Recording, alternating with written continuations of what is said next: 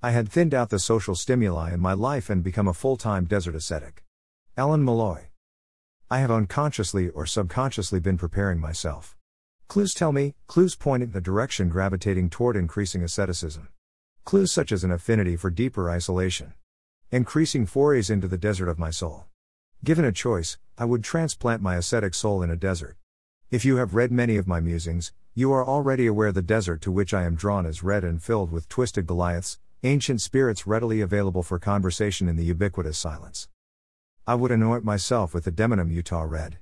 You would find me sitting in the open, pen and notebook in hand, recording the missives of the rocks, trees, and animals.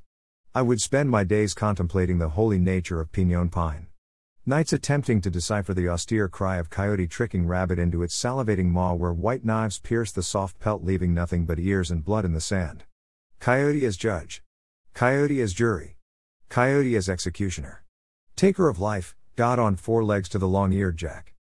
I would listen to the soul of rock and finally begin to understand the minds of the gods residing within, perhaps grasp the fireworks shooting in the labyrinthian caverns of my twisted mind, flashes illuminating thoughts I have never been able to glimpse for scrutiny, imaginings hiding in fear of judgment. Perhaps they were never meant to be viewed. Are demons better left to lie in the shadows undisturbed? I am not imagining an existence of self denial, nor a self mortification of raw flesh.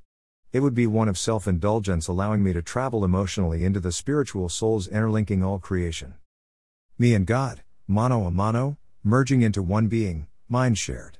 Would that make me a God? I hope not. I don't want to be a God.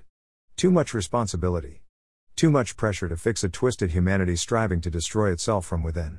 A melding to finally understand a corner of God's mind, that is my desire. March 9, 2018.